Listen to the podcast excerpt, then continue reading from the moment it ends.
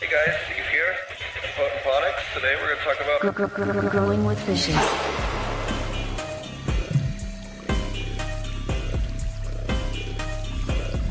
Growing with fishes.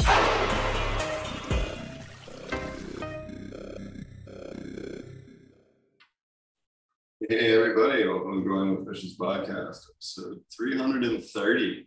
I can't believe that we're, oh, it would help if I turned my video on. It's been one of those mornings. Uh, uh, today we have Jordan River joining us again. Thanks a lot for joining us, Jordan. Hey, what up, Steve? It's good to be here, man. Thank you for having me. We also have Wes Engine. How's it going, Wes? Oh, I guess he's still connecting his microphone. We'll get to him in a moment.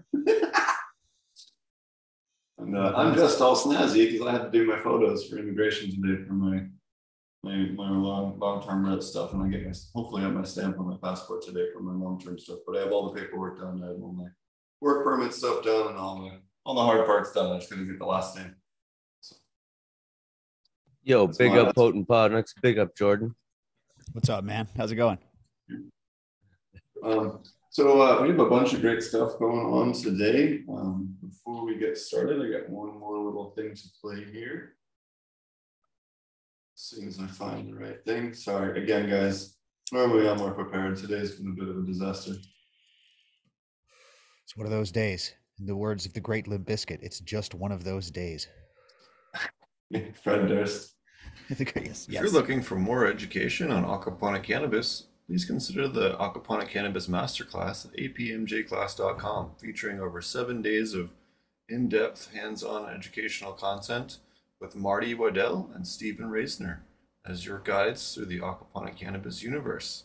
We'll cover everything from construction of large commercial facilities, uh, home-sized systems, backyard systems, nutrients, pest control, diseases, uh, everything you can think of.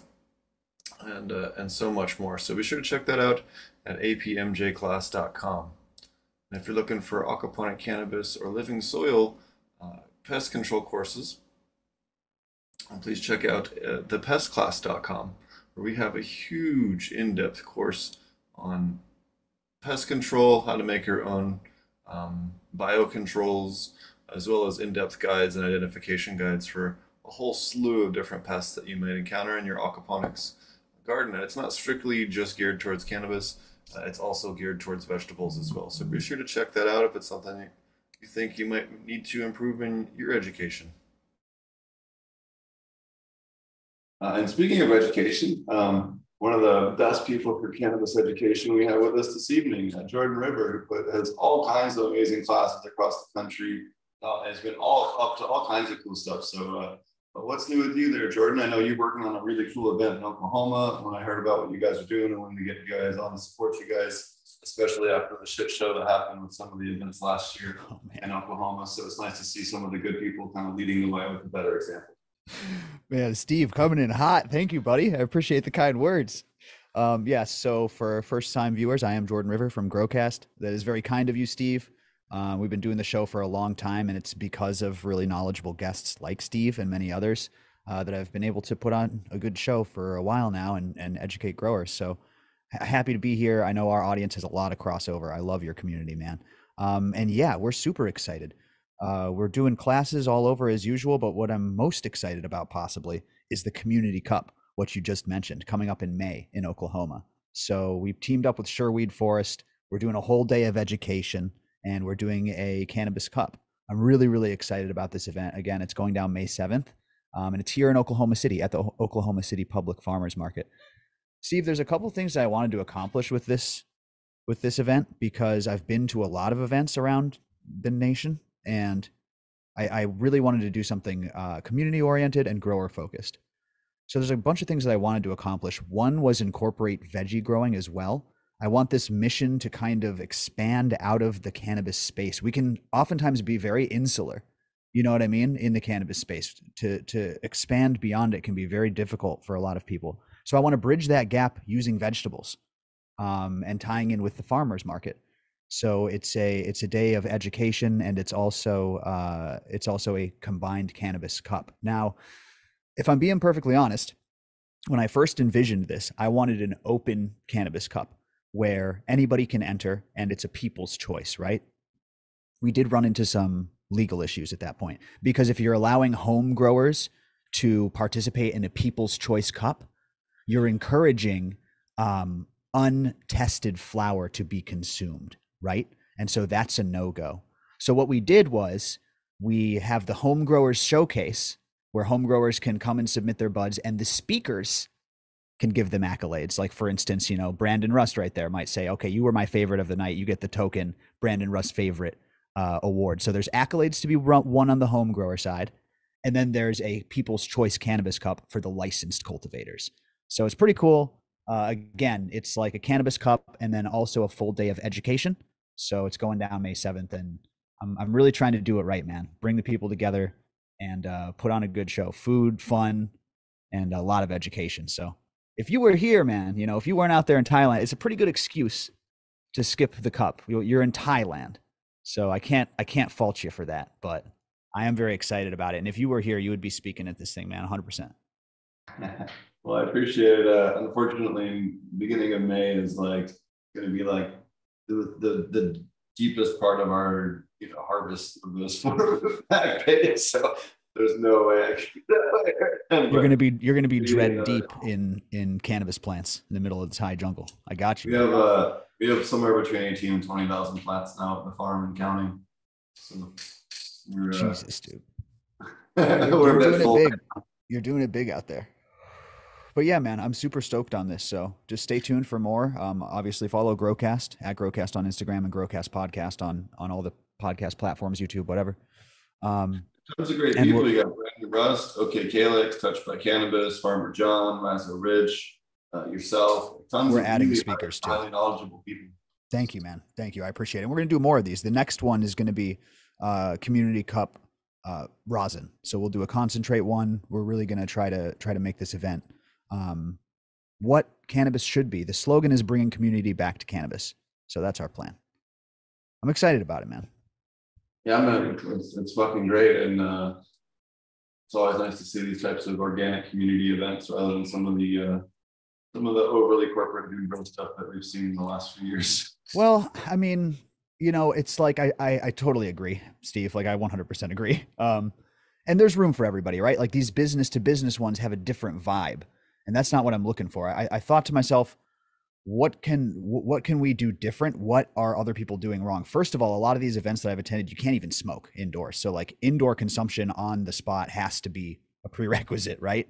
Um, another one is the judging system. Like I said, I wanted to do a people's choice. It's really, really simple. And that takes all of the, you know, all of the power away from the judges, why a lot of people probably don't want to do it, but it just, it's literally just a people's choice. A hundred uh, judges get flights and they each get a token. I'm, I'm really excited about it. Couldn't be more excited, man. I know I keep saying it, but it's true. So shout out to Sherweed Forest. Shout out to all the speakers. Um, thank you, everybody who's helping out with that. Community Cup, May seventh, Oklahoma. Super That's stoked. Awesome. Yeah. I know you're working on uh, uh, all kinds of cool stuff right now. Um, Pull up your, your notes I had for this morning. Um, yeah. You had, um, uh, so what are some of the new classes and, and other stuff that uh, you have uh, coming up? I know you're working on some new things. Ah, as well. Thank you for asking, Steve. Yes, our next class is in two weeks and it's in Rockford, Illinois. And this is a home breeding course. So one of the things that we realized when we talked to my community is like, I believe that every grower should breed at least once in their growing career, right? Um, it's so easy. It's so fun. It's so in depth. So one of the things that we found is a lot of people are like intimidated by the basic application of the breeding process, right? So we're like, okay, we'll put on a breeder workshop. How do we take it to the next level? Well, how do you take it to the next level? We turn it into a whole event. It's a four hour class. It'll teach you everything you need to know, but more importantly, we're going to give you a bunch of seeds to start your breeding journey. We thought if we give them a couple of each of these different cultivars, a wide variety of them, then that'll really give them a nice jumping off point. So every student gets free seeds. Uh, we'll have food on site, and it's a in-depth course from like pheno hunting and, and, and learning about what desirable traits are going to work for you, either medicinally or what have you, um, and all the way through to the application of the pollen, preserving and storing seeds, everything you could think of. Uh, and that's May fourth. Because, you know, Steve, like I said, um, there's a lot of like mysticism and I don't know how to put this charitably, but like, I just feel like, I feel like people act like breeding is much more elevated than it actually is. Anyone can do it. Everyone should do it. You know what I mean? Cannabis is easy to breed for a reason. Like, it lends itself to this process so well. And anybody who's had an accidental bag seed pollination and they grow and find something amazing knows what I'm talking about. So we want to like tear down that wall and get as many people breeding as we can. Um, and, and yeah, I think that, to be honest, I think that there are some breeders who are, um, they're, they're reticent to allow people to, t- to do this themselves and teach people to do this themselves because somehow they think that it'll put them out of business. Right. Which I don't even agree with, first of all. Like, I think breeders buy more seeds than anybody. Um, and like I said, it's so easy. So we just want to get people set up and started. Um, and, and yeah, we're looking for, you know, different ways to expand our genetic library. Steve, we've been talking about you and some of the seed work that you have. That's so fucking cool. And, and that's what we're looking to do with this, this, this breeder class, which we're taking on tour. So shout out to Rizo Rich. He's the man. And, uh, he's the one that's going to teach this class. It's, I'll be there at every one. And like I said, everybody leaves with a breeder kit to go home with and all the knowledge you need, like no questions. So that's the, that's the fun part. I heard there might even be some Thai stuff in there. That's what I heard, man. That's what I heard. I really appreciate that, man. Because if, again, if you're thinking about doing this, how cool is it to walk away with, uh, you know, a variety of, of genetics to start your, your breeder stock? I love that each grower has, like, you talk about the botany of desire, right? Like this idea that the plant is proliferating itself by pleasing us. And what fascinates me is I talk to these different growers and they have like one or two like burning points in their mind about cannabis. So for instance, it's like, man, I just really, really like diesel terps. It's all I want. I'm thinking about starting to breed because I found a bag seed of some really good diesel and maybe I should pop this and do a feminization. Or it's like, something medicinal. You know what I mean? It's something that the plant is expressing and pleasing in this person that they becomes their whole shtick for this whole, for the whole grow career. Right. Um, and so I think it's funny that everybody has those kind of unique points for what they look for. And at the end of the road, what you get to is breeding. What you get to is, okay, I know what I like in this plant. How do I proliferate this? Sure, I can take a cut and keep it around forever. That's great. But eventually you're like, I need to cross this.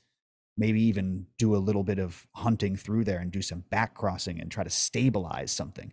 That's, you know, a lot of people would argue that's, that's the end game to a lot of this, um, is that botany of desire and the plant pleasing us enough to be like, let's make some more genetics. Let's make some babies.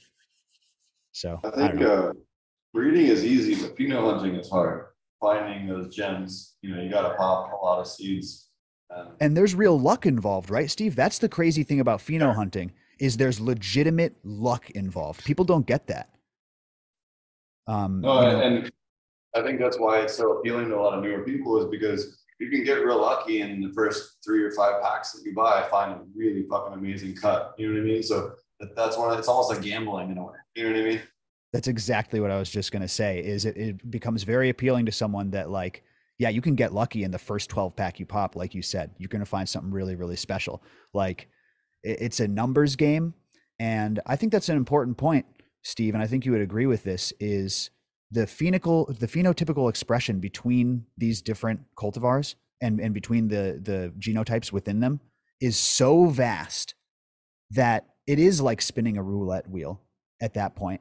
And people shouldn't be surprised if, you know, there's differences in this pack, or if they have to hunt through a hundred seeds to find something similar to that, or a thousand seeds to find similar, something similar to that one that they lost. Um, it really is like a genetic crapshoot, and for better or for worse, anyone can get lucky, but the unicorn, the unicorns are rare, and they're rare for a reason. So it's just really, really interesting to think about that and like sample sizes and how that translate to the, to the pheno hunt. Oh yeah, absolutely. And, you know, shit, we're, we're seeing that right now. Like, we found one in Algala that has the smooth edge leaves that's stable. All the other ones, have, some of its sisters will throw one or two leaves and then it immediately reverts back to a normal looking leaf. And that, that can be really frustrating too. And it, what's interesting, uh, and another, another component to this topic is that when you're uh, looking for certain traits. So let's use Australian bastard cannabis, those really small, funky leaf types. You're not going to see that on an F one at all. You'll get zero percent on an F one. Wow. But an F two and an F three, suddenly that trait comes back out. So a lot of times you have to take it to an F two, three, or four before you're going to start to see a large enough percentage of some of the stranger traits. If it's double recessive, you're going to have to have that back cross and, and, and, and, and do that that way. And it's something I think a lot of people too, they're like, man, if I cross this with this, I'll get this. And it's like, yeah, but you might have to take it to an F two or an F three to find it.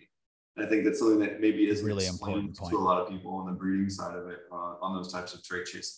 Super, super uh, important point. You're absolutely right. Um, and I want to talk about back crossing and ask, ask you a question actually, but this smooth leafed variety was so cool, dude. When I saw that post, that's insane. The non-serrated cannabis. I can't believe how much it looked like.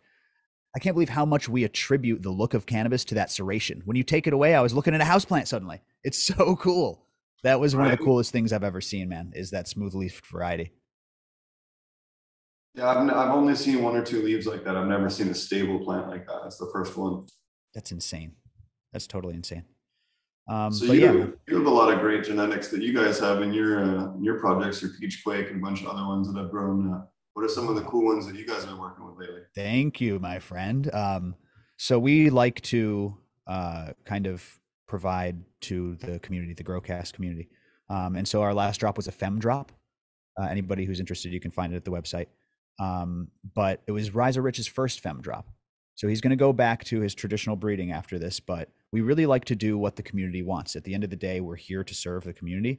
Um, and that was what was on the list. So uh, aside from the fem drop though, man, I'm mostly, uh, I'm mostly excited about the Peach Quake pollination, like you said. And I would love to pull up a picture right now and just shout out a couple of people. Um, Wolfman named a strain from the last Peach Quake pollination. Shout out to Wolfman. If you tune into Growcast, you'll hear more from the great Wolfman. Um, and he named a strain Peaches on Regalia, right? Which is a Zappa reference. Well, it's really funny because this became one of the most like coveted and beautiful strains. There's two things that we've found with this with this strain in, in different phenos, and we haven't found them together yet. So I need the audience's help on this one. Maybe we can have somebody find them together. But the first thing we found was like a nice pink pheno, right? There's a lot of pink expression. And so that was really beautiful. And then secondly, I don't know if, oh, sorry, I pulled that off a little too soon. Um, and then secondly, it's a really, really good hasher. So I need someone to find that pink pheno and then hash it and see what that's like. But uh, it was yielding insane numbers. Shout out to Howitzer, Grunt Grown Howitzer. Uh, really, really talented grower, and he did some solventless extraction. So I'm really hyped on the Peaches on Regalia. I want to do a hunt on it. Um, and yeah, I just I just love the the peach terps, that sandy trichome head that just feels like uh, salt. It, it just washes so, so well. Um, you, you know what I mean? It doesn't pop in. It's not greasy, but it's also not resinous. It's just like very, very solid. That's got to be like a solid trichome barrier. Yeah, so. Has a thicker waxier coating on a trichome head, and that one part of that too is making sure your boron levels are, are dialed in to make sure it has enough wax production. But part of it too is just pheno hunting, just like you're saying, and then also too not having it too humid. If it's super humid going into later flower uh, in your room, you can definitely thin out those those walls, and the wax cuticles don't develop. They tend to develop more from drier type um, cultivars. And a and a boron deficiency might make them less sturdy. That's interesting. Yeah, especially if you're looking at wax production, like um, uh, uh, boron toxicity can make the leaves kind of like glassy, almost like you sprayed like leaf shine on them. Uh, that's a boron toxicity uh, uh, oh. signal. Yeah, that is very, very interesting. Um, so yeah, man, I'm, I'm really, really happy to see people hashing out these strains and see how they all come out very, very different um, and see the different yields. So yeah, shout out to Wolfman, shout out to Grunt Grown. I'm super stoked on the Peaches on Regalia, but yeah, thanks for the shout out, man. Rizo Rich does amazing work, and and I love that Peach Quake. I can't I can't say it enough. Right now, I got some uh, Hawaiians going. Um, I got some Ice Cream Wolfman crosses going. Um, th this tent, unfortunately, is off, or I just turn the camera and show you. But the veg tent is out of sight and looking beautiful. So so I'm grateful. I'm knocking on wood. No problems this run.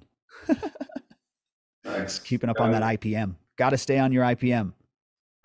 Oh yeah, oh yeah, and uh, definitely haven't had a chance to grow some of the some of y'all here, and it's definitely uh, good stuff for sure. When I was out in Oklahoma, I'm uh, just waiting there till next month to to build out my side garden here, and I'll have a couple plants. I was thinking about putting at least one or two of those temple type plants out there just to have like a twenty footer, so that the neighbors be like, "What the fuck is this weird white guy?" Grow a tree. Yeah. Biggest but, uh, cold, biggest strain I ever saw was. I gave my buddy, so my buddy Phil was introduced to me by producer Ben. And this guy was like a sapper in Afghanistan. Like the, you know what I mean? The ones clearing the I E Ds. Like what's that movie? The like very dramatized movie. Um, you got it. That, that was them essentially. So it was like, he's, he's out there doing his thing. And I gave him a lemon wreck and he grew this lemon wreck, which was a train wreck cross to some lemon strain. You know, I was given a tray of cuts. I never popped a seed at that point. I'd only worked with cuts. So I gave him a teen late and he put it outdoor on the hill. And I swear to God, that thing got like seventeen, eighteen feet tall. I'd never seen anything like it. At that, po- at that point in my life, I had never seen anything like it. I was like, holy fucking shit. Um, I'll never forget that. The humble lemon wreck. So I grew that stuff for a couple of years, and uh, you had to be careful because the buds got so thick, you were you were likely to get the botrytis on the inside of those buds. That was my biggest concern with that strain. So you just brought me back with the with the uh, twenty foot tree, not quite twenty feet. To be fair, I bet it was about sixteen, seventeen feet tall. Speaking of big outdoor plants, you just went out to uh, to see Hawaii. Uh, how was that? Because I know you know a lot of uh, big families from there. Speaking of botrytis and high humidity. Yeah, let's go to Hawaii. It's it's hard to grow out there, man. Oh my God, it's it's really hard. Um, that's what I learned uh, talking to, to folks out there. My parents live in live on Hawaii. Um, they live on the island of Molokai, which is like the desert island, right? Uh, I think there's only like seven thousand people on that island total, and there's one stoplight in the middle of town, and it's just there's a couple of restaurants. It's really really unique living. It's like the deserted island. It's not resorts and, and things like that. It's red dirt. Um, it's the it's full of axis deer. It's the one that uh, Rogan did like a riff on, like all the deer. Deer are crazy. That's Molokai. There's so many axis deer that you just back out. Boom, you got venison. Uh, you literally you, you're backing over these things. When it when it droughts, they actually collapse and die. You'll see them dead on the side of the road. It's it's a wild place. Um, it's it's it's beautiful, but it's also kind of desolate. Um, and there's two sides to the island too. Like there's a dry side and a, and a wet side. But the uh, the dry side is really interesting because it's red dirt. Uh, so Steve, it's like super, super rich in iron. So much so that a lot of plants just won't take it. The taproot will hit that red dirt and just cook up. So the people who grow out there have to face a lot of problems. They have to face high humidity on one side of the island, super dry heat on the other side of the island, uh, iron toxicity, you know, soil compaction, budworms. It's uh, it's really, really nuts, but they've got some great cultivars and that sun grown Hawaiian, man. I swear that that Hawaiian sun does something. So it's it's really, really nice out there. And yeah, I've got I've got to explore a lot of the different cultivars and talk to local growers. Um, guy named Molokai Kevin came on my show, just a guy that's been growing out there for decades. You know, you won't he doesn't have an Instagram. You won't find him doing any tours or anything like that, um but he was kind enough to come on the show, and yeah, just just been growing out there for twenty years, and his uncle's got the cut. Everybody's an uncle in Hawaii, and the uncle won't give up the cut. Super super protective of, of a lot of the cultivars, which I res- like respect in a lot of ways. Um well, and explain to people like what you mean by that, because people will come and slash your shit. Like it's not like other places. People get contentious about breeding provenance in general, man. And on one hand, I understand, which is, you know, we were built on, we built this whole thing on the shoulders of giants, and there were people doing this when it was very, very legal. I, I understand that, and that's important. However, I feel like sometimes people let that stuff get in the way of the overall message, like the mission of overgrow, right? Access for medicine to patients. These are what I believe are more important. Rights to grow your own, uh, the free flow of genetics. These are the very important things. And while people should definitely get their due, right? People should be credited. people get bent out of shape about this stuff, man, about what happened in the nineteen nineties to this plant that's been around for two million years. So I don't know how the how the irony escapes people on that one. Now, in the case of Hawaiian genetics, you're absolutely right. It's just true. Everyone that I talk to about this is like, they're very protective of the cut, like you're saying. And and in one way, I, I, I like I said, I respect that preservation, because that's how you keep things pure a lot of the time, right? So it's very, very interesting in that regard. Um, but a lot of the genetics are also unknown. These would be cultivars. There were a couple of times, shout out to my man Kai. Kai is a, is a buddy of mine out there, and uh, he's grown uh, um, like on and off. He's like a younger guy, but he's from Molokai. He is Molokai just through and through. Um, and I ask him, what's this cultivar? And he goes, oh, it's O G crossed with Molokai strain. And I'm going, what's Molokai strain? He, you know, no one knows. It's Uncle's Molokai strain. So it it really makes you rack your brain. Um, but it's interesting because that provenance gets protected because they're protective of these cuts. And, and yeah, you're right. Like they, they get very, very protective. Everyone does, over provenance and who did what, and this is mine. And, and you took that, or like you said, I want it back, or I'll chop down your stuff, or whatever it may be. Um, I just think that we need to keep our eyes on the prize about bringing people together. That's what this is all about at the end of the day. You're allowed to like have your thoughts and opinions and, and stand firm on breeder provenance, but don't let it get in the way of the community. And the whole point of this plant is bringing people together, not pushing us apart. So, so that's something that I've been thinking about a lot, man. I wanted to just add to what you're saying. That's how I lost some of my best cuts, was being overly greedy by not giving them to a couple people, and then had something horrible happen. That's true too. And that is a very real thing. I've regretted that far more than I've regretted not giving something up. Or I've regretted way more times not giving something out than I have giving something. You know what I mean? That's a really interesting fact. So you have to give it out, because yes, you're risking it proliferating and then getting watered down and never being the same. But if you don't give it out, you're risking total loss. It's a, it's a way to protect the genetics, although it's a risk of diluting it. That's a really good point, man. I hadn't thought of it like that. And that's exactly what I do, right?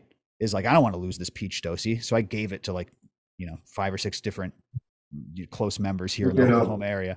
So I got it on lock, man. Like I can, I can get my fucking fungal infection and be fine. I got it on lock. So shout out to the homies. Shout out to Shane. Get subcool when he had his um, forest fire at his house. You know, how, how much was lost in that? Is one example. You never know. Marty, like fucking co- co-founder of this show, he lost two thirds of his seed collection because it was at his father's house where most of his growing was. And they had a forest fire, and you know, it was more important to save the humans than to save anything else. So um, making sure that you either have all your seed collection in a fireproof box, or in, you know, some kind of way that can survive a catastrophe, if that's an option. You know, if I was in California or Colorado, I'd have it like in a fireproof box and a fireproof safe, just because I would, you know what I mean? Like, but here, you know, you're in Oklahoma, like, you know, as long as it's in a safe, even if a tornado comes, at least it'll be just stuck into someone's lawn something. Yeah, if the tornado hits, it's really going to distribute those seeds all over the, that's going to be real proliferated at well, that point.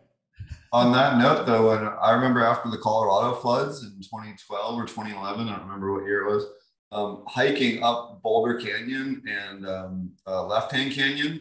And because all these houses have been destroyed from the flooding, all the seed stuff no, got right. washed into the creek, and there was all of this cannabis growing all up the side of the river from that it got washed out of people's farms or out of their houses or seed collections. So there's like all these patches of just random genetics all the way up both canyons of that first year. It was that is strange. Wild, man. That's, well, there you go.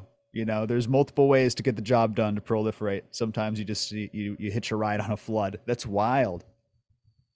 The Colorado flood grown, man. Oh yeah, Colorado plug. Um, you have uh, uh, anything else that you can tell us about Hawaii in terms of genetics? Yeah. Uh, oh yeah. I'm sorry. Yeah, you got to reel me in, man. I'm pretty high. I'm pretty high tonight. So, so yeah, yeah. I'd love to. Um, shout out to Good Gear Seeds. Shout out to Old Bay. A member named Old Bay introduced me to these guys, Good Gear Seeds. Um, and they sent me some seeds, and I hunted through them. So I'd like to tell you, audience members, about these cultivars. And if you like them, you should pick up something similar. If you like the profiles that I'm about to describe, I could talk strains all day, man. I mean, let me tell you, This is this is my bread and butter. Like I said, I think this is what it's all about. Um, so the first strain that I grew was called Molokai Citrus Kush, and I had to grow it because it was from Molokai, right? So it's funny. It was, you know, bred on Molokai and then from the Good Gear guys on the Big Island or whatever, and then shipped to Oklahoma. And I grew this plant, and man, it was the biggest plant in my tent. Steve, I expected it to be hungry for micronutrients because it grew in this red dirt, right? But I don't think that's necessarily the case, that it grows in a dirt, you know what I mean? It grows in a rich environment that it necessarily feeds on iron. I bet it was just resistant to that iron because it wasn't extra hungry for micronutrients. I don't know how you feel about that. Well, so a lot of time, at least, okay, so this is what I'm basing this statement off of. Let me preface it with that.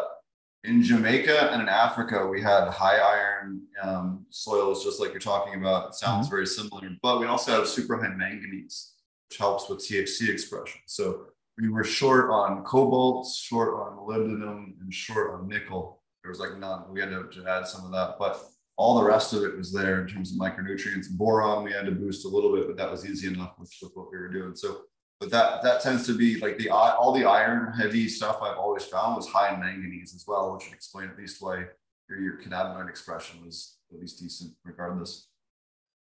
Interesting. Yeah, I had wondered about that because I was like, okay, this thing grew in red dirt. I was ready with the with the extra iron.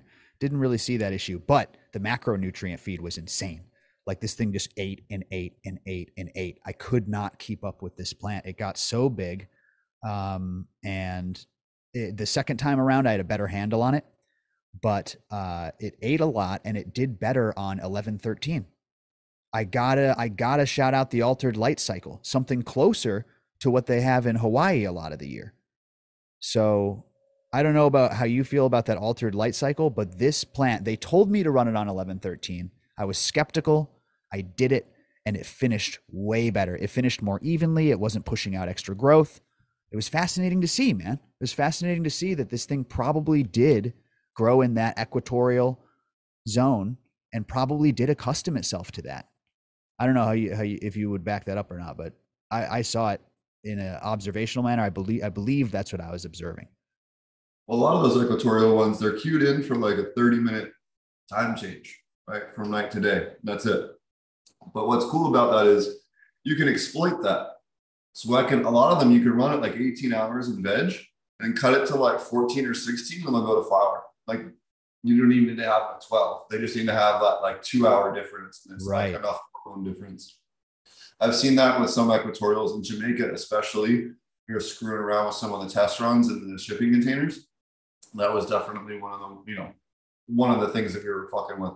But um, a lot of the equatorial ones too, um, you know, if you give them a ton of extra light, they'll get massive. Like they'll veg so fucking fast and, and get, you know, just insane substructure. Especially I was not prepared. Or something. You throw a little supplemental light on them for like a month and they'll get, you know, monstrosities in, in size. Yeah, man. I was not prepared for that at all. So um, I'm seeing, I don't think I have a picture of the Citrus Kush on my website, uh, on my uh, Instagram. That's a shame. Um, so what ended up happening with this plant is I ended up with massive colas that I probably could have fed even more. And the terpenes on this plant were insane. The Molokai Citrus Kush, apparently there's some hash plant lineage in there. I was expecting some citrus and there really wasn't much lemon or lime. This thing smelled like someone threw a pallet full of Sharpie markers into a bonfire. It's it smelled like uh, someone did a burnout or like Tokyo drifting through a through a shipping container full of Sharpie markers. It, it's it smelled like burnt rubber and burnt Sharpies and a bonfire. And I fucking I loved it. It was the loudest, most volatile thing out of my tent that run. But I think it was because it was like very volatile terpenes, um, because they were very greasy. Right? Super, super greasy, smoked really, really well in flower, um, covered in silver trichomes, like beautiful shining. But I bet if you wash, I'd like to see how that washed. I bet it would do better in a solvent extraction or something because it felt very, very greasy to the touch. Um, and yeah, that was my first experience growing something. I mean, I'd grown like a, a landrace cross from like Heart and Soil, shout out Brett, you know, like Afghan crosses or things like that. But I think as far as exotic strains that I've grown, that might've been the number one was the Molokai Citrus Kush. Ended up smelling so delicious. Um, So yeah, just really, really unique. What I, I preferred some of the peach stuff and the Ice Cream Wolfman myself, but if you like, um, like cerebral, hard hitting, but not fruity equatorials, this, this one is for you. Funky and dirty, but still kind of has that, that je ne sais quoi from the, from the tropical side. Yeah. Really good shit, man. The Molokai Citrus Kush. So that's awesome. Um, Have you found any other particular interesting terpene things in the last year in terms of terpene profiles or like unique Ooh. smell stuff? Um, we've been finding all kinds of weird, funky stuff that I've never smelled before. We have one that's like, uh, like a super, super like sour warhead vanilla. Like I've never smelled that combo before. Oh, I love that sour stuff, man. I remember some really good sour weed when I was younger. Like I, I never got the roadkill skunk that everybody was talking about. Everybody like reminiscing on this roadkill skunk. I didn't get that in high school. I've talked about this before. You know, I got the cat piss and stuff like that. That like when we imported weed from California, it'd be really good California cat piss. But then the other day I was remembering, I would get some sour, some real sour, like you're describing, like a warhead type sour. Um, I'm not sure who's working on that stuff right now. Let me know. I'd like, I'd like to know. But I remember like not so much the sour diesel, just like straight sour strains. Well, I have like six different sour strains. Well, there you go. I got you. Is the man to know. I'm, I am yeah. fucking game because I remember that. I remember that terp profile. Shout out Infamous Gardens. The sour O G is ridiculous. Oh, well, I mean, come on. Can't go wrong. I love a good O G. I'm going to pop some Blackwater O G next. Um, shout out to Flower Farm. He gave me some really good seeds.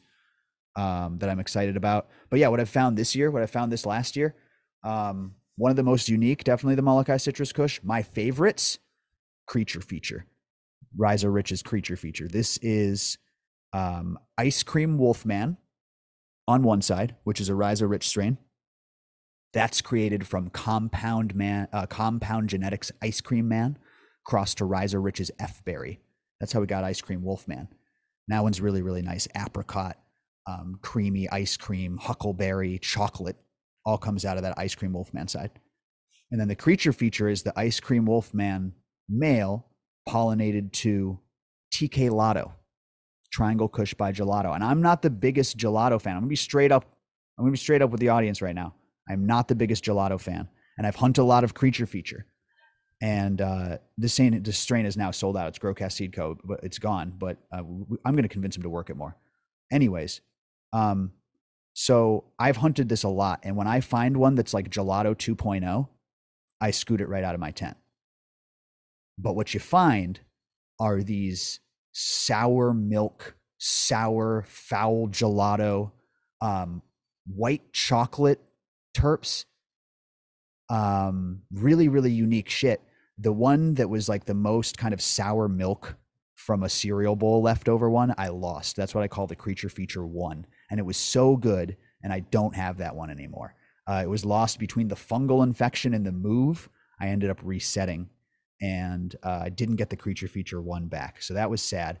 But then the Creature Feature three that I got, this one is very complex. Everyone I hand it to says it smells like something different. To me, it smells like white chocolate, like Ghirardelli white chocolate. Um, but I've heard everything from sweet to berry to piss to foul. Um, it's just one of those ones. I've talked about this before, but like, Steve, I almost look at flavors like a, um, what is that thing called? An E Q visualizer with music, where you on the left side, you got the low end. So when the bass is up, you know, that one's raising. And on the right side, you have the treble, the high end, and that one's raising up. That's exactly how I see taste with, with cannabis and with everything.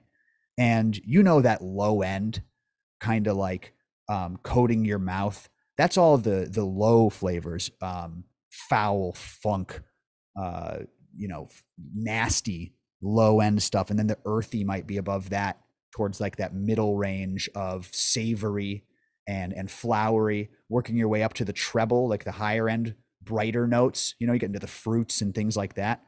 I kind of see flavor as that E Q, that E Q graph, that visualizer from your Windows media player, for those who are old like me. Um, and sometimes you get a one-dimensional strain that's just like a spike on the E Q graph. And sometimes you like that one-dimensional strain. holy shit, this strain tastes just like coffee. Every time I sniff it, it tastes like coffee. It only tastes like coffee. It only smells like coffee, but it smells like coffee. Those are like one-dimensional strains, which I, I, I like, right? A lot of the time, if you like that one dimension. But then there's ones that are super complex. Maybe you could call them full spectrum, and the audience knows what I'm talking about. This is the one where you go back in for four, five, six, twelve sniffs, just trying to put your finger on what the fuck you're smelling. That is a complex flavor. That's a full spectrum, well-produced beat on that E Q graph. And um, that's what I got with the Creature Feature three and, and a lot of strains this year that that blew me away. I just found myself going back in over and over and over. And I think that that's what people fucking love. Real connoisseurs love that, that complex, can't put my fucking finger on it type terp profile. Almost like a really good Plu Out or a really good wine that has like that evolving flavor where you're trying to find all the different notes in it. Um, yeah, a hundred percent. Yeah. Front end, back end, exhale, getting a strain that tastes like it smells. That's a hard one, right, Steve? I mean, you don't see that a lot. Uh, there's a couple of strains that I just wish would, would taste just like it smells, but that's rare. Well, and what's interesting too, so let's use an example of chocolate terps. The ones that smell really chocolatey don't often, sometimes they do, but often they don't taste very chocolatey. But the ones that smell like an electrical fire, like a burnt plastic bag, those ones taste like chocolate once you combust it. So I always thought it was weird that like one of them smells like chocolate, but a different one tastes like chocolate. Yeah, that's. Um, I always thought that was like a really bizarre trick on on on the human senses. But there's that, that's just one example of, of many, you know. Yeah, it's absolutely true.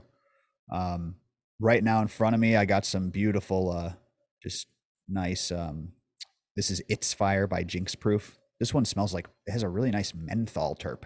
You ever get that like nose opening, almost eye watering menthol? It's really nice. Stuff makes me like alert and like, this is great for a show. It still gets me fucked up. Don't get me wrong. Like I'm going to smoke more of this and I'm not going to be able to speak soon enough. But that particular menthol terp, I feel like is really, it's energizing. I like it a lot. Yes, I've been really digging hard on this. I got some blueberry from uh, Infamous Gardens at Brew Rum, a great little shop out there. And um, blueberry is fucking fire, man. It gets me, it rings my bell almost as hard as banana terps do. It rings your bell, nice. Yeah. Nice, nice and stony. Yeah, just like you smoke it, and you're just like, fuck, I am, I'm fucked up right now. Too high. That's what I like. I like not, not necessarily too high, but like within like two minutes, you know that you just smoked a bowl. There's no like, oh, did I hit that? No, you know you hit that. You can't just power through this type of stone. I, I like that, man. I like, I like I'm too high. You know, I like I can't ignore this. It's so strong. Um, I like my eyes are falling, like my, my eyes are so heavy I can't keep them open. That's another, those are the effects that I'm after. Um, you know, I think people, other people have more nuanced things that they chase, like creativity and, you know, uh, uplifting this or that. But I really like those sedative strains. So, yeah, I guess I got to get to know those particular terpenes, right? You know, I've been told terpenoline, but I've also been told terpenoline is uplifting. I've literally heard the two opposite things about that. that uh terpene. But I don't know. Yeah, I, I really like the sedative effects. Um the peach dosi was really, really nice. That was very sedative. We uh we did an open pollination with some dosis last run, and the um banana punch dosido, the seedlings on that are some of the best looking plants that we have in the whole new collection. Reeks of banana, and it's on like node six, and they're only like six inches tall. Like they're super squat and dense yeah. as hell and loving the sun. Uh, I think it's going to be a good one. I love those banana terps, like real banana. I like the fake kind of banana candy too, but like real banana peel terps. That's my shit. I think one of the more interesting ones that we have right now, we have the Siam Syrup V two. It's another one from Infamous Gardens. Um, that's just heavy on the guava, peach, mango terps, like all at once, but specifically on the guava. And it's just has that unique, like fermented, fully ripe guava smell that's just so hard to find. Uh, and you could, uh, I, I haven't found any that smell like this, not this loud at least. Yeah, those guava terps are really nice. We had a um, we had a space guavas that was really, really nice on that guava terp. That sweet tropical, like you said, I feel like all those tropical fruits almost have a ripe vibe to them.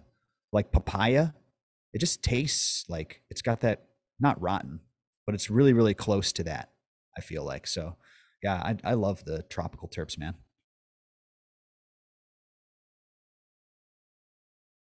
Here, let me pack a pipe here. Is that okay? Can we do that? Are we gonna get in trouble for that on here? For what? No, I see you've been smoking. Oh yeah, yeah. Um, what if, you know, you've had a lot of great guests on lately. Uh, what's some of the cooler guests that you've had on? Some of the more interesting episodes, and then uh, some of oh, the more, uh, more interesting things that you've learned with some of these more recent uh, guests that you've had on since last time you've been on. Well, let's see. Um, I did just do a class with uh, Nick. Shout out to Nick from Rooted Leaf. Um, it was great doing a class with him, and he's come on the show a couple of times. And yeah, we just get into all sorts of stuff, man. It, it's it's a lot of fun. When we when we were talking about calcium, um, he was talking about this phenomenon known as calcium waves that I had not heard about before, uh, like this intracellular exchange of calcium. Like even though it's an immobile nutrient, it's like got this ability to transmit between cells. And it kind of became this trippy conversation, which is like the connectivity of all things and this ability to exchange energy. Um, it took this very like meta turn, uh, but I ended up looking up some of the papers on calcium waves and, and this idea that that calcium does move even though it's immobile. And when you, for instance, there, there's a wound in your plant, calcium waves occur where there's like a wash and a backwash right from the origin of the the source of the wound. Very, very interesting stuff. And that high level stuff is hard for me, man. Like I'm not a, I'm not a Steve Reisner here. I can't just dig into these research papers and, and retain that type of information. I need someone to break it down for me and be like, okay, well, imagine you got a hard boiled egg, right? Like you got, you got to give me an analogy here. You got to give me something I can wrap my head around.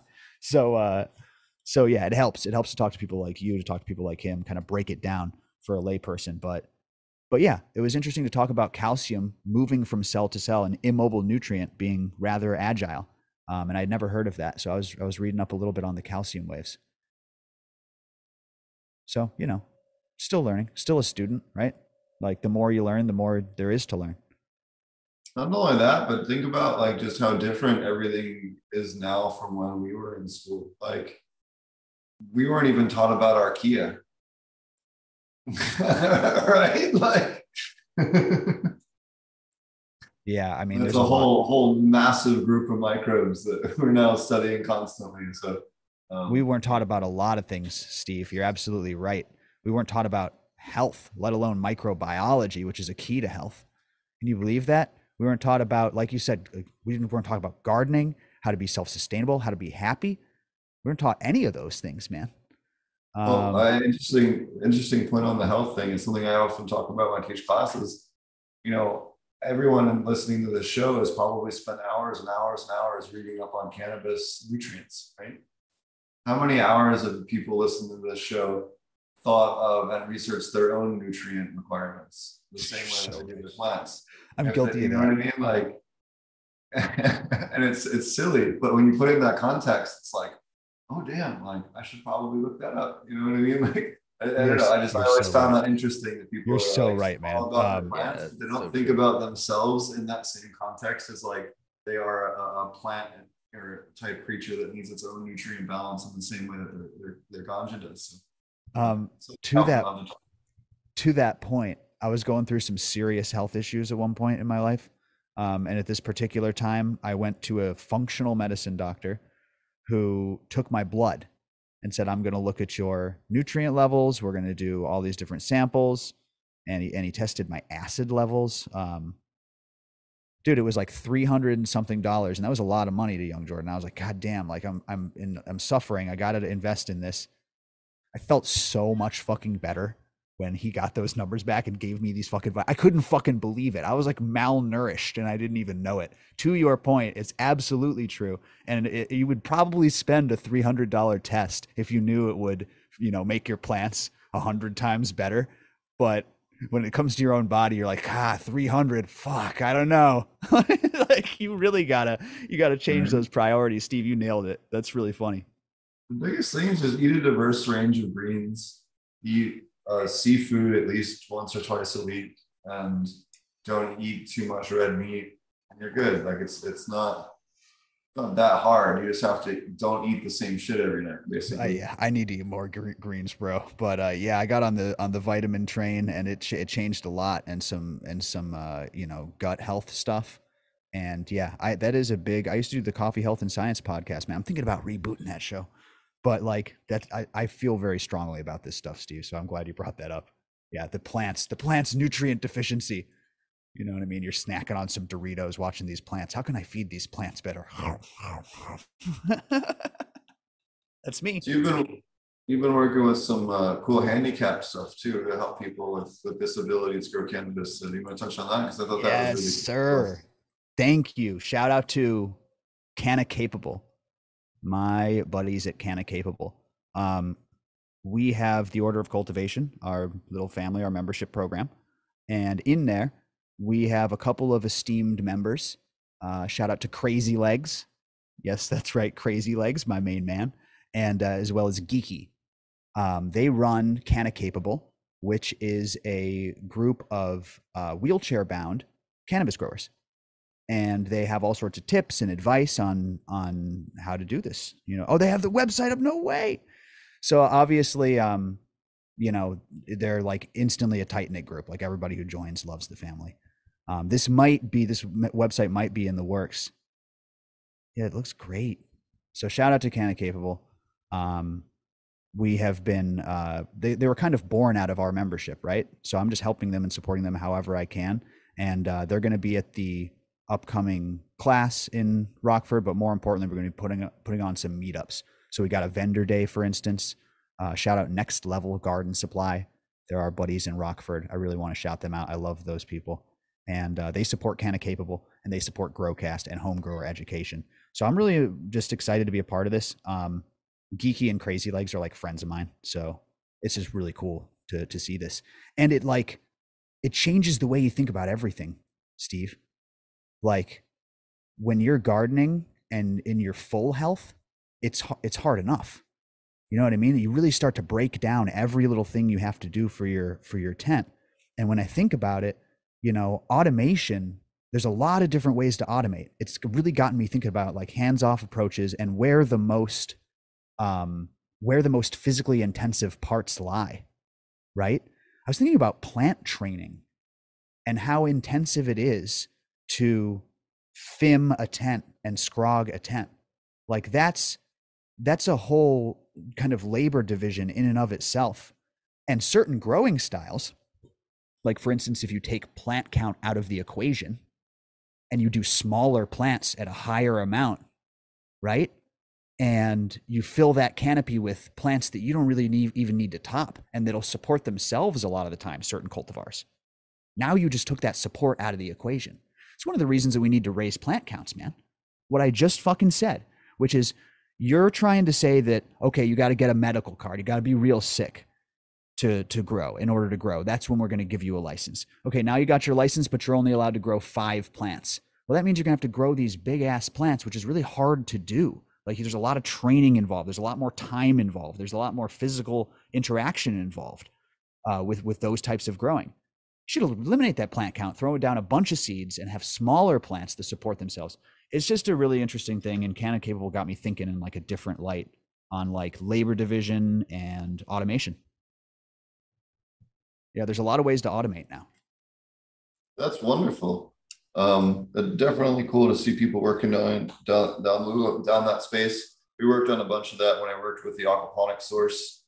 Um, You know, we had a whole uh, system built out just for you know, people in wheelchairs that they could reach that were not quite as deep. You know, again, they don't have the same kind of ability to lean over or anything like that that we do. So um, you can definitely, you know, adapt systems to people that, that have those needs. Uh, yeah, one hundred percent. Cool to see people uh, promoting that. So they got a Discord, um, find Canna Capable. There's a website up, and they uh, find them on Instagram. They are also on Instagram at Canna Capable. So get in their Discord if that resonates with you. That's awesome. Yeah, I'm trying to get uh, I'm trying to get automated again too, man, because people think about automation and they think about like what I used to know is automation, right? Drip systems on a timer uh, in cocoa most of the time, right? That's that's how I've seen automated setups kind of been how they've been run since when I first started growing. Um, but now I see a lot more of this like living soil type automation. Like uh, uh, you get a blue mat type water system with a with one of the soaker hoses, and you get a living soil bed. It's a whole different type of automation. I think that that's going to be my next grow style, because um, right now I'm on liquid organics, but I want to get something that I can just leave town. You know what I mean? Have you ever had that set up, Steve? I mean, does that work? Forgive me, forgive me. Does that work with aquaponics that way? Can I walk away from aquaponics for ten days or no? Yeah, no, in fact, that's one of the things Marty and I always joke about is like, we can go away for four or five days and like not, or, you know, as long as I pruned everything and it's not going to grow into the lights, like everything is fine. That's right. So, well, you get the four inches of vertical growth a day. You might have to run, you run into that problem a little bit quicker. I'll tell you what, man, we, now that we got everything dialed in with the, the fish fermentation, and we're getting like, not quite as fast as aquaponics, but we're certainly getting on maybe two thirds of the growth that we're getting with aquaponics uh, with the living soil now with this this rapid fish fermentation. So, oh, you know what? My producer has told me I'm being um, being told that that was not the website. So make sure to follow Canna Capable's. Oh, my um, bad. I G. I apologize. That's okay. That's okay. That's fine. Um, that was a yeah. Okay. What no is problem. the what is the proper one? I I will find uh, I will find them there. Canna Capable on Instagram. Uh, I mean to blow up your spot. Yeah, my shout out to producer was just on that. Canna underscore capable on here. I'll share my screen on Instagram. Here's where you can find them. I apologize, guys, on that one. No problem, man. So perfect. Canna capable on Instagram. Shout out. Yeah, man, I'm excited. Uh, we've got a lot of big things planned this year. Like I try to stay busy, right? And um, I want to do more live events. I said this on your show, I believe, as well, which is everybody kind of went real digital and real isolated, right? During the, the big thing. So now I want to bring people back together, do the in-person thing. That's what I said. And it worked. Like that's what's happening. These meetups that we have going on, um, you know, there's a Florida meetup February twenty-fifth. Uh, we've got classes, like I said, and, and we get people together. So we break bread with each other. We swap genetics. We smoke together. And it's been a really, really good time, man. Yeah. I just got to get you out here, or better yet, I'll get out there. That's yeah, the you need to come out here. That's what we need to do is do a Bangkok summit and uh, and do something fun out here in Southeast Asia. And, and uh, yeah, Cop we're, we're working on it. Uh, Let's we're do working it. on uh, uh, it's not in stone yet, but there is something in the works for a cannabis event, and then uh, like a week long seed hunter tour. We'll go around and tour a bunch of cool Thai farms and everything. You guys get a chance to meet growers and things like that, and make it like a whole like immersive cannabis Thailand experience, which I think are people are going to be really, really interested in. So uh, it's in the works, um, in the planning phases right now, but it's coming, guys. We got some Hell cool yeah. shit planned for you guys. Oh man, I'm there. Yeah, get some good Thai food. Go see the farms. Nice big event. Get everybody together. I am there. I'm all in on that. Alrighty. Well, uh, I don't want to take up your whole morning, uh, or I guess evening where you are. Morning, my time. It's morning where you are. It's right. This is fun, man. Yeah, I got really stoned. I hope I did okay. Uh, audience members, uh, thanks for hanging. I got really, really high. It's always good chatting with Steve, with Wes. It's cool, cool smoking together. Uh, I like that. I like that. So, so thank you guys. I appreciate you. Always fun. Always enjoy having you on. Uh, always, I miss hanging out with you, man. We used to hang out on a regular basis up in, in Oklahoma, um, but uh, but yeah, it's definitely looking forward to uh, to seeing you. And I will be doing a, a, an American tour at some point this year, but uh, I got to get a harvest or two down first before we uh, before I walk away for a couple days. Nice, man. Nice. Well, we uh we will be ready. We'll we'll fucking smoke some good rosin out here, and then I might just hitch a ride back with you. So right? Yeah, I appreciate um, you, man. Um, and and we we gotta kick it soon. We gotta kick it soon. And if you guys want to uh, check out more of Jordan, you can check him out over at uh, the Growcast uh, growcastpodcast dot com, and then uh, at Growcast on Instagram. and uh, at Growcast on uh, YouTube. That's right. Come and give us a follow. Uh, hey, there's the episode that I mentioned right there at the top. Um, Steve, we'll get you back on the show. We got a bunch of people coming on. Every Monday we drop an episode, so you can look forward to that. Every Wednesday we do Growcast T V live for the members. Uh, membership is awesome. We do a ton of giveaways in there. There's members only discounts. Uh, we'll solve your plant problems twenty-four seven. Mary Beth Sanchez is in there. She's in there exclusively now. She's not even on Instagram. Um, she's really only doing work with us. Shout out to the great Mary Beth. I love her dearly. Um, and yeah, just check us out. All of our classes at growcast podcast dot com slash classes. Our good friend, Matthew Gates, we're going to be just doing something really, really big. Uh, spoiler alert, it has to do with pests, but uh, there's way more coming up. So just check it out. You see all the meetups up there as well. So more on the way. And thank you, Steve, for having me. Just subscribe to Growcast, everybody. That's where you'll hear all about it. And uh, check out his, he has an awesome Patreon as well. It gives you access to the Discord. There's all kinds of fun shenanigans that are up to you on there all the time. So. Yeah, Steve's in the Discord as well. So I appreciate oh, yeah. you popping in voice chat, dude. Fucking voice chat gets rowdy. Shout out to the voice chat heroes. Especially if it's like early morning uh, American times. I have nobody to talk to at that time of day here. So. Hell yeah. Hell yeah. On there. That's right, man. Basically twenty-four seven, you know, shout out, shout out to everybody. We got members in, uh, we got members in Pakistan, man. Uh, we got members in, uh, Netherlands, and anyways, it's a good time. It's a good time. Uh, thanks for having me, guys. This was really dope. Appreciate you. Yeah. Thanks a lot, man. Always, always love having you on. Always love collaborating, and, uh, we'll definitely, uh, come up with some cool stuff here soon for, for the community as always. Love it. And uh, you guys can find me. I'll be actually traveling to Bangkok next week, and then down to Pattaya for a day or two, and then we'll be headed east to go see some more farmers down uh, closer to the um, uh, the Laos border, and then heading up north, or Cambodian border, I'm sorry, yeah, Cambodian border on that side. Um, headed down that way, and then headed up north to Buriram, and then over. So uh, I'll be on a bit of a strain hunting tour uh, with a friend of mine. We'll be checking out some nature stuff, checking out some farms. Um, I'll have beans with me. If you're anywhere down in that area, message me online at Potentonics or um, on uh, Instagram, and uh, and then we'll, we'll meet up. But uh, I'll have stuff with me to trade, and um, you know, it's definitely be wanting to, to film some stuff and, and, and you know, show off what people are doing down there. So hit me up uh, if you're going to be doing that. There will not be a show next week and the week after. Um, again, I have a friend visiting from Canada, so we're gonna. I'm taking my long-deserved uh, break after working basically. Almost basically every day since I got here, so um, time to take a break for a few days. Uh, but uh, but definitely check it out, and um, we will have content available for you. Again, I'll have all kinds of cool videos going up while I'm traveling. So it's not like won't be cool stuff that you guys check out. There just won't be the normal live stream uh, for the next two weeks, at least for the show. And then uh, I think Wes is going to hold down the the other show for us while I'm away, and uh, we'll see. Depending on where I'm at, and my signal in my pocket. Yeah, man. Uh, how do people find you there, Wes? Well, the best place is over at That Smoke Show. Uh, we like to hang out there every Wednesday night. Um, yeah, uh, evolving cast. Uh, always lots of lots of new friends and faces, and uh, interesting discussions over there. But uh, yeah, and you can also find me on uh, Instagram as Wes Engine. And yeah, man, awesome. And you can find me at uh, Growing with Fishes podcast or Poemponics, all the podcast apps. I'm potent ponics dot com, open nutrient project dot com, and then we have our classes, which you guys saw earlier in the episode, uh, a p m j class dot com and the pest class dot com. I do have a nutrient class that I, at some point, will have time to finish filming. Uh, that will be up at some point this spring. Um, I just have to finish editing it and finish uh, the last couple of slides in terms of filming. So uh, that'll be available, and that's an in-depth um, course on nutrients and microbes for aquaponics that's geared towards all crops.